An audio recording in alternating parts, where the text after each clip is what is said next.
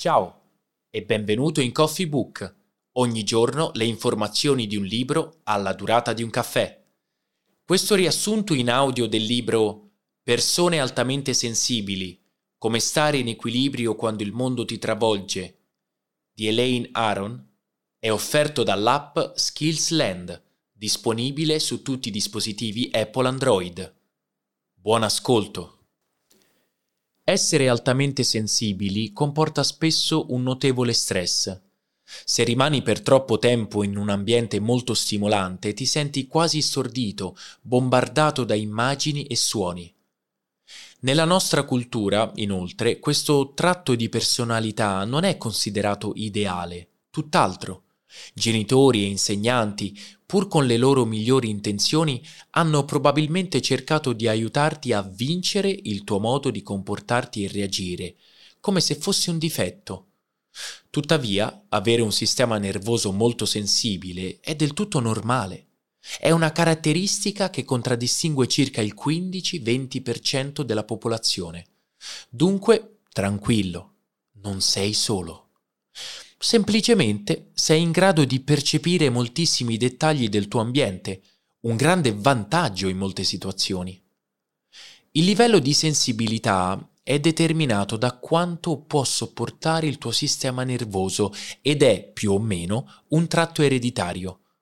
La stessa situazione e la stessa simulazione la stessa la stessa situazione e la stessa stimolazione causano diversi livelli di stress e di eccitazione in persone diverse. Alcuni sono un po' più sensibili di altri e altri molto di più. Dunque esistono diversi tipi di sensibilità e il tuo sistema nervoso ipersensibile ti rende diverso.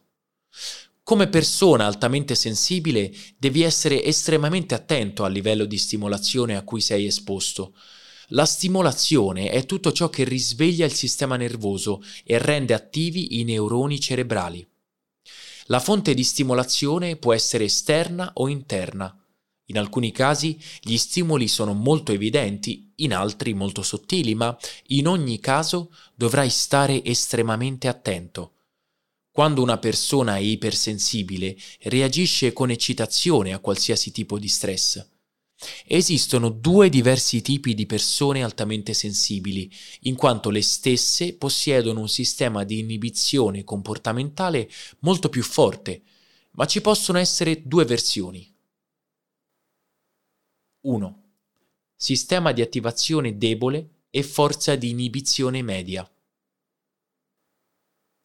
Queste persone sono generalmente calme, tranquille e amano una vita semplice di solito sono consiglieri o persone di tipo monaco. 2.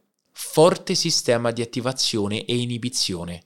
Sono soggetti curiosi e cauti, audaci e ansiosi, facilmente annoiati ed eccitati. C'è una lotta costante tra il consigliere e il guerriero all'interno. Dunque, se sei una persona molto sensibile, ma non sei imperfetto, non hai alcun motivo per isolarti. Devi soltanto imparare a gestirti. Dovrai organizzare la tua vita attorno a questo tratto della personalità, mantenere un livello equilibrato di eccitazione e buttarti con entusiasmo nel mondo. Isolandoti, peggiorerai soltanto le cose. La tua sensibilità ti rende una persona estremamente speciale. Se Tuttavia le cose sono troppo difficili da affrontare. Ricorda che andare in psicoterapia ha aiutato molte, moltissime persone altamente sensibili. Ricorda sempre di prestare attenzione al tuo corpo. La tua sensibilità eccessiva si esprime a tutti i livelli, corpo, mente, emozioni e anima, quindi devi stare molto attento quando scegli un medico di base deve essere qualcuno che ti capisce davvero, poiché, in quanto persona altamente sensibile, probabilmente sei più sensibile ai segnali, al dolore, ai sintomi e ai farmaci.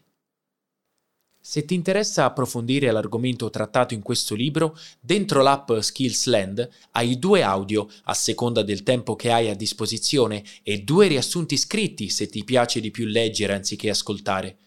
Ogni giorno centinaia di libri subito a tua disposizione. Provala, clicca sul link in descrizione. Ci vediamo al prossimo caffè!